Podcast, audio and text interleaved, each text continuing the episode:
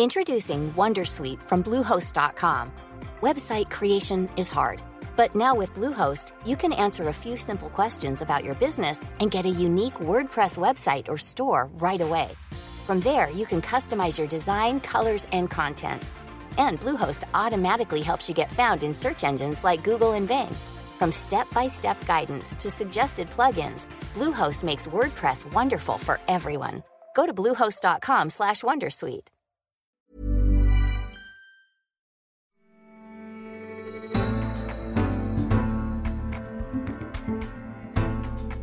In late February this year, Joe Biden's long career in politics stood on the brink.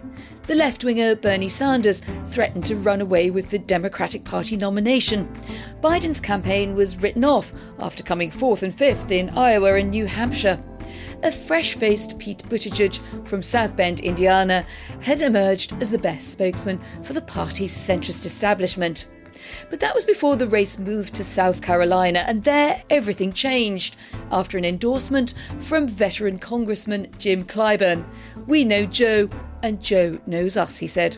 Well, Biden won that primary handsomely and rode the resulting momentum through Super Tuesday all the way to his presidential election win last week. You're listening to The Economist Asks. I'm Anne McElvoy, and this week we're asking Can Joe Biden heal America? In over 50 years in South Carolina Democratic politics, Jim Clyburn's reputation as kingmaker has never been stronger. His initiation into politics came as a student during the civil rights era when police shot and killed demonstrators at South Carolina State University. In 1993, he became the state's first black congressman since the Reconstruction era after the Civil War. Former President Barack Obama once said Clyburn was one of a handful of people who, when they speak, the entire Congress listens. But is that still true? Post election America is deeply divided, and so is the Democratic Party. And Congressman Clyburn has suggested that activist slogans like defund the police over the summer cost the Democrats at the polls. Jim Clyburn, welcome to The Economist Asks. Uh, thanks for having me. So let's start with that game changing endorsement. Were you planning to support Joe Biden when the road to, to the White House lay open? Yes, I had always planned to vote for Joe Biden. I never uh, quite got to how uh, I would go about an endorsement. Uh, my uh, late wife passed away about six months uh, before the South Carolina primary. and she was very political, never ran for anything, but very supportive. And she was a big fan of Joe Biden. And while she uh, really uh, succumbed to diabetes, uh, we talked about uh, the campaign, we talked about the various candidates, and she just thought that Joe Biden uh, would be the best choice uh, for Democrats. And of course, um, uh, I understood that. And then, really, the Friday before uh, the South Carolina uh, debate, uh, which was, I believe, the 26th of February, I encountered a lady at a church in the rural part of my district who uh, asked me who was I going to vote for. Uh, and it was kind of interesting because she said to me, if you don't want anybody else to hear the answer, lean down and whisper it in my ear. I did what she asked me to do, uh, but when she snapped her head back uh, after I told her I was going to vote for Joe Biden, she said to me that I needed to hear that, and this community needs to hear from you. So those two things led me to give the kind of endorsement I did when I did. And your most famous line when you endorsed Joe Biden publicly, as opposed to uh, whispering it in, in, someone's ear, leaning in, leaning into a lot more people, uh, shall we say, was this. You said, "We know Joe, but more importantly, Joe knows us." I'm curious as to what that means in practice once he's president, and a lot more people need to feel that Joe Biden knows them. Well, um, I think a lot of people feel that even when they don't admit it.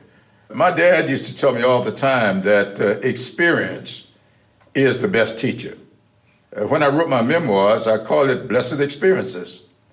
And I said in the book, in the uh, introduction, that um, all of my experiences have not been pleasant, but I have considered all of them to be blessings.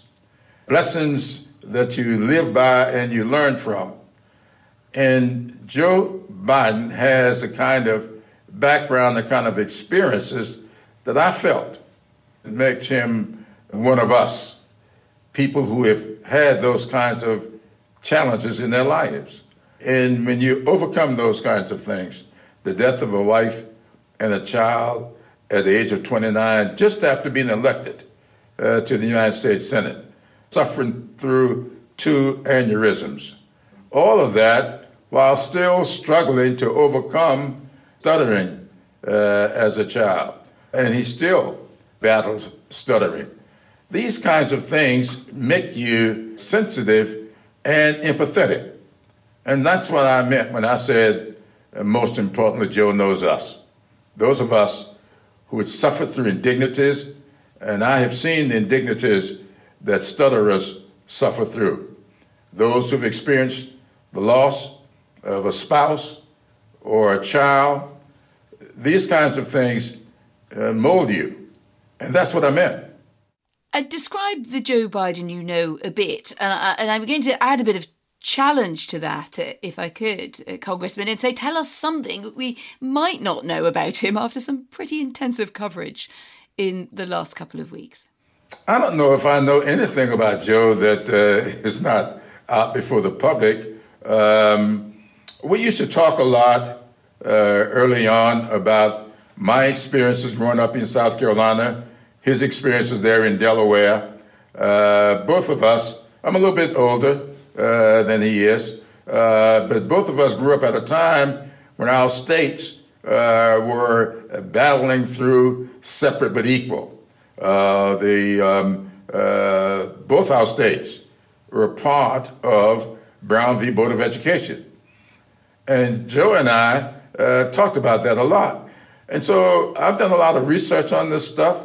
And Joe and I used to talk about it a whole lot. Uh, and um, uh, I suspect that uh, during those discussions, uh, we became uh, pretty good friends.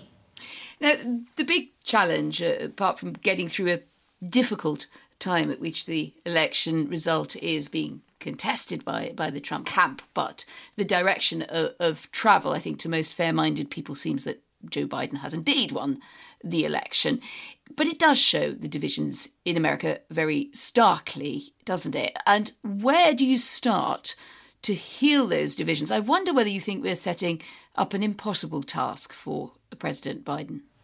I don't know that it's impossible. Uh, the fact of the matter is, these are the divisions that started 401 years ago when blacks were first brought to this country, I might say, against their will.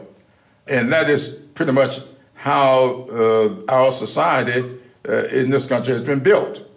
One built upon a pillow uh, of whites who came to this country on their own, in search of freedom, uh, looking for uh, their own uh, sense of self determination. And blacks who came to this country against their will, in chains and enslaved, and never being able to pursue their uh, dreams and aspirations. And that lasted for 244 years in this country 244 years of slavery. Then another uh, 100 years uh, of apartheid. There's no other way to describe uh, separate but equal but uh, as apartheid. And then uh, all of a sudden you get a Supreme Court decision in 1954 that tend to dismantle all of this. And so there are going to always be people who resist that. And then all of a sudden you get a president who exacerbates it uh, and find some value in those uh, who oppose equality for all. Uh, so I don't know uh, if you ever get over it. You try to get leadership that will try to live by uh, the preamble to our Constitution, uh, which says, in pursuit of a more perfect union. We need leaders who will continue the pursuit That's what I call it. You're answering absolutely reasonably in terms of looking at that great sweep of history and racial divides and challenges. But another prism is simply to say many thought that this would be a more decisive outcome uh, for the Democrats than it has turned out to be. And that shows that the, the divisions, not only around race, but also about politics, about visions for America, about the economy, you name it, run pretty deep. So I suppose that was the sense in which I wondered whether the expectations, a trope that's emerged as healing America, uh, Joe Biden has uh, has referenced it himself, sets up a particularly difficult task? Well, the old adage, I think, plays well here. The journey of a thousand miles begins with a single step. It's an adage that John F. Kennedy uh, used to use a little bit. And that plays uh, out here as well. My expectations are to step back from the brink and try to find common ground upon which to move forward. That's that's where we are. And there's not much you can do about that except try to make, take the steps that are necessary uh, to get you where you need to be. Let's talk about what they might look like and, and what America would need to do to make progress on issues. What are the steps and what's the role of federal government in that? Well, it, it, it all depends on what area uh, that you're dealing with. You know, we can do more than one thing at once. Uh, there's an issue of economic uh, inequalities. Uh, the lack of educational opportunities. Uh, we have to really tackle all of these things. And I'm, i think that what you have to do is uh, have a comprehensive program, and with each one of those programs, you find out where uh, equity uh, can come into play. For instance, how do you get health care to people?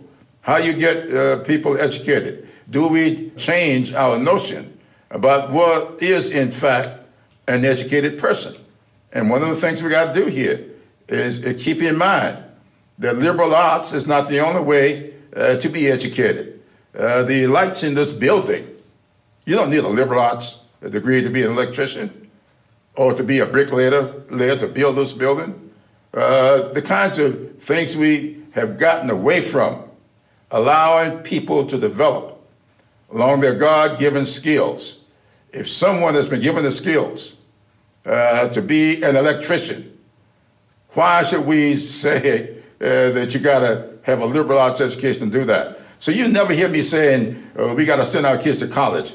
All kids don't need to go to college to be successful. So there's a lot of things that we've got to do. We have allowed uh, this elitism uh, to seep into our thought process that we've got to get beyond. But I must ask you if we're looking at the, the crunchy decisions that then have to be made, and if we look at something like affirmative action targeted at particular groups, do you think that is, broadly speaking, the way in which you would encourage a, a Biden led USA uh, to go, or would you say it's more effective politically to be race blind and to target help at all poor Americans? Because there's a sense of white poor America feeling in some way that it gets missed out when affirmative action and similar programs are focused uh, on ethnic criteria? I've spent almost 50 years dealing with that question. And I have uh, uh, developed, and it's now been adopted by the Biden administration. And I was told by his, uh, uh, the people working on this transition that they are doing this throughout the government. And that is a little formula that I came up with back in 2009 that I call 10, 20, 30. Now, what does that mean? Our Census Bureau has decided that any community uh, where uh, 20% or more of the population has been stuck beneath the poverty level for the last 30 years is a persistent poverty community. And so, what I have been saying, and with some success recently, when we appropriate monies, we ought to stipulate that these resources should be targeted into these persistent poverty communities. And at least 10%, at least 10% of all the monies appropriated here should go where in those communities where 20% or more of the population has been stuck beneath the poverty line for 30 years or more. And I believe that's not uh, race, that's condition. And if you go into, uh, say, Kentucky or West Virginia, those would not be black people, they'll be white people. Now, a lot of people would rather use terms uh, that are uh, make good headlines. I'm not interested in that. I think 10, 20, 30 is as good a headline as affirmative action. Let, us talk uh, uh, about the election result and the, the demographics which have, have, led to the result that we have. Why do you think that, that Donald Trump has done a bit better with African Americans this time than in 2016 and indeed also fared pretty well uh, with, with other minorities, ethnic minorities that Democrats might have hoped to, to win more votes from? What, what do you think lies behind that? Well, you know, I'm not just sure that's true and I've got my own way of making those determinations. Uh, uh, you know, I don't know what this polling is all about, and I don't know why people will take that part of any poll and say that is so accurate. When Wisconsin was showing uh, that Joe Biden was winning by 11 points, and this we're talking about four or five days uh, before the election, he was winning Wisconsin by 11 uh, points. That's not the case, and so I don't think it's the case uh, that he, the, there was an increase in black support uh, for uh, uh, Donald Trump. I don't believe that one moment. Well, I, th- I, think I mean like it's early days, isn't it, to do these demographic dives? But we have done some in our, our reporting, and this is from, from uh, our article on that. Democrats fared less well than expected among young African American men and Hispanic voters in Florida and Texas. And the challenge from that is not to say, of course, in different places it won't be place specific as you reflect, but that America becoming less white, more suburban, doesn't necessarily mean that that benefits the Democrats. That might be my underlying thought. Uh, the, those polls were so called exit polls. Yeah, they, they tend to have a reasonable uh, degree of accuracy. Okay, if you got 80% of the people in my precinct voted before election day, and not a single person I've talked to was asked a single question by a pollster. So if you're doing exit polls on election day, you're only polling 20% of the people that voted in my precinct. Let, us uh, talk more more broadly uh, uh, about what will, will now happen, and also, of course, the challenges for for the Democrats. And you've talked about discussing the "defund the police" slogan with the late civil rights leader and Congressman uh, John Lewis, and you said that he would never have said defund the police. But, but with his passing is a more measured civil rights era and way of talking about civil rights gone. Well, not only did I say that, John Lewis said it. I wish people would just look at the records. John Lewis and I both spoke out against this term, defund the police, way back earlier this year. We both sat on the House floor to talk about this. And we felt uh, that we lost our movement back in the 60s because of a slogan, burn, baby, burn. And that is what undermined what we were doing. And he felt, like I felt, that defund the police had the uh, possibility of doing the same thing to the Black Lives Matter movement that we support so much. Do you think that the defund the police slogan cost the Democrats votes with some groups in the election? Absolutely. You know, you know look, I, I saw the TV ads. I've talked to uh, some of the uh, uh, people who lost. I talked to Donna Shalala just several days after the election. Uh, I was on the line with um, Spanberger, and that's what they say. Uh, Jamie Harrison here running for the Senate. That's what he says. So I, I wonder why people sit in ivory towers and tell me I don't know what I'm talking about, and I'm sitting here every day uh, feeling it. Well, this also takes us to, to the argument that is, I think, beginning to, to take off already. Alexandria Ocasio Cortez, progressive congresswoman you, you know well, says anyone who worked for Donald Trump should effectively be, be cancelled. She talked about archiving these Trump sycophants. It's a, it's a winning phrase, isn't it? And a lot of people, uh, particularly on the left, will agree with her. Well, they're free to agree with that, and I'm free not to agree. So she's talking about preventing them working in Washington politics and, in, I guess, in uh, putting words in her mouth, in prominent public roles again. If you're free to disagree, what are the grounds on which you disagree? Because I do not believe uh, in punitive action of any sort. I, I just I, I, don't believe in subtraction uh, when it comes to politics. I believe in addition. But that does seem to be a bit of a dividing line, doesn't it? Which is what is the right way to get past the legacy of the Trump years. She, I guess, is claiming that a lot of people at the last moment who were somewhat opportunistic but may have funded Donald Trump, they may have gone along with some of his more pernicious policies, so that you need a clearer line, a clear red line. Well, you know, I think we just have to look at people, take everybody on their own. A lot of people uh, work because they need to work. Some people work because they want to push an agenda. And I could agree. Uh, there are some people in the White House who I think uh, maybe ought to be uh, in somebody's prison. My whole thing is uh, I do not believe uh, in conviction by association.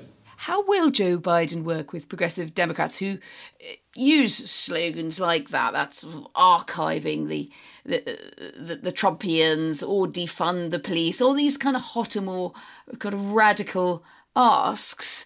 Uh, how on earth does Joe Biden, arguing from the centre with, I think, the support of people like you, how does he deal with them? And where does he draw the line between making this an inclusive, broad church on the left and centre left and saying so far and no further to people like AOC? I think he does what I, uh, I just laid out. Uh, follow the proposal he laid out. Uh, these are people who bought in uh, to uh, his platform. He needs to uh, deliver on that platform. And I think that um, he will be in a pretty good place with all elements of the party. You know, uh, I don't know that you have to always agree. I stayed married to the same woman for 58 years. We had significant disagreements, and we worked through those disagreements. So I don't understand all the stuff that you got to always agree. You don't have to always agree. In fact, if you always agree, there will be no growth. And so we learn from each other. And so I, uh, uh, I'm sensitive to the so-called progressive thought, and I'm sensitive to the uh, conservative thought. My father was very conservative.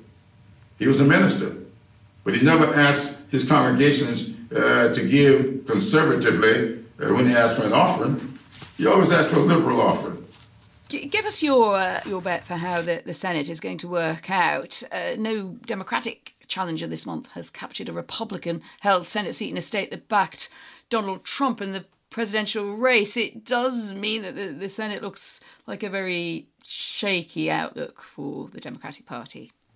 It does look that way, uh, but I, I, still live on adages uh, that uh, darkest point of the night uh, is that moment just before dawn. So you, your point was that you, it's not over yet. It's not over by the shouting, really. No, we'll see uh, what happens. Uh, the fact of the matter is, it, it, looks as if um, Biden is leading in Georgia uh, about 13,000 votes. Uh, that's an indication uh, that um, we can win. Remember, there were multiple candidates in all those races.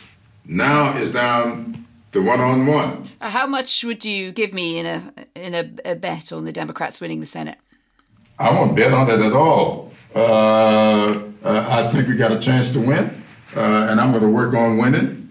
and whatever money I got, uh, I'm going to invest it in winning. How much do you think Joe Biden can accomplish, even with a divided Congress? I mean, there's a lot of talk about him having his hands tied. I don't know. It, it, uh, Joe Biden is a different uh, person uh, from uh, Barack Obama. Uh, Barack Obama used Joe Biden quite a bit when he was trying to get the Affordable Care Act passed, when he was trying to get the Recovery Act passed and implemented. Uh, he used Joe Biden. So Joe Biden, if he did it for Obama, he ought to be able to do it for himself. We, we haven't touched on the role of the vice president elect, Kamala Harris. Uh, you said you were very, very moved uh, at her gaining that position. Of course, it, it's it's a bit of a double edged sword, isn't it? Because it does push her towards being an icon of a kind of identity politics by by virtue simply of her skin colour. And that seems to bring with it many more challenges, and sometimes uh, challenges people of colour would probably rather think I really would rather just get on with my day job. Do you, how do you think she'll handle that? I don't know how she'll handle it, but I know how I handle it. I've been only black many times, uh, the first black many times. So what you do is do the best job that you can and do what she said the other night. She said, I may be the first woman to be in this position, but I will not be the last. That means she intended to conduct herself in such a way that people will proudly accept a second and a third uh, woman in that position. Uh, that's what you do. So um, I don't think that um, uh, we ought to waste a lot of time with that. Look, how long have people been denied because of their gender or their skin color?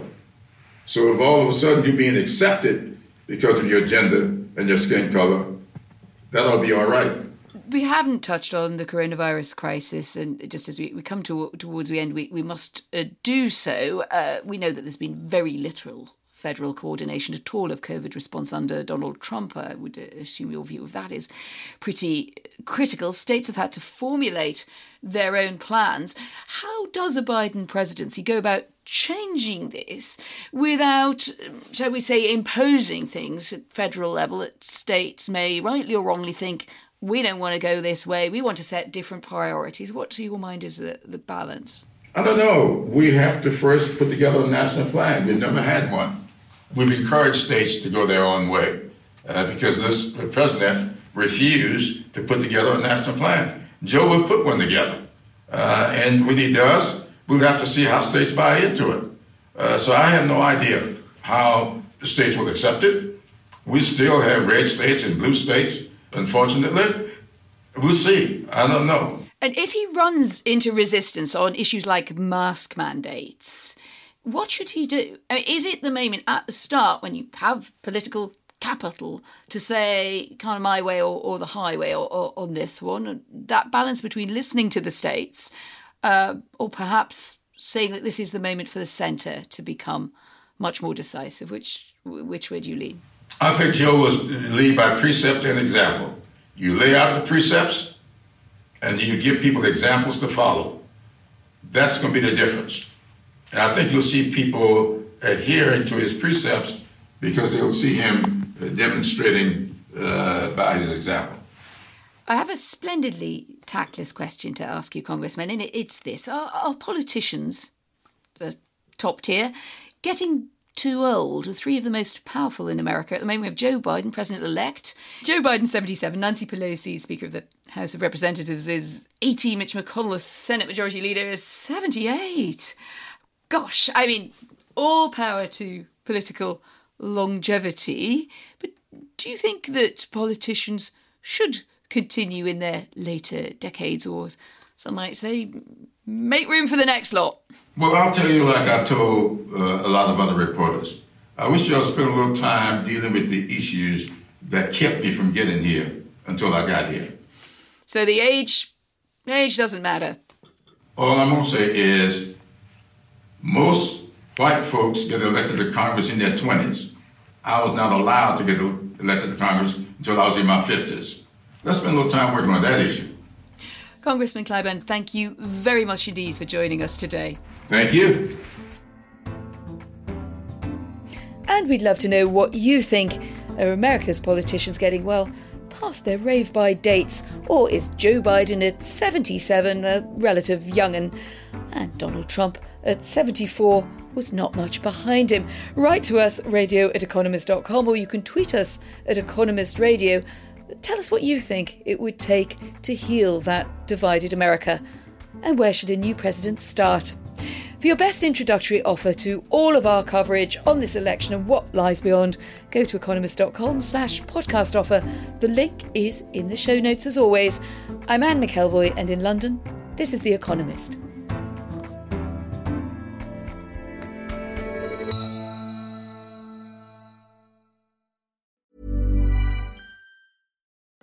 Join us today during the Jeep Celebration event. Right now, get 20% below MSRP for an average of 15178 under MSRP on the purchase of a 2023 Jeep Grand Cherokee Overland 4xE or Summit 4xE. Not compatible with lease offers or with any other consumer incentive offers. 15,178 average based on 20% below average MSRP from all 2023 Grand Cherokee Overland 4xE and Summit 4xE models in dealer stock. Residency restrictions apply. Take retail delivery from dealer stock by 4 1. Jeep is a registered trademark.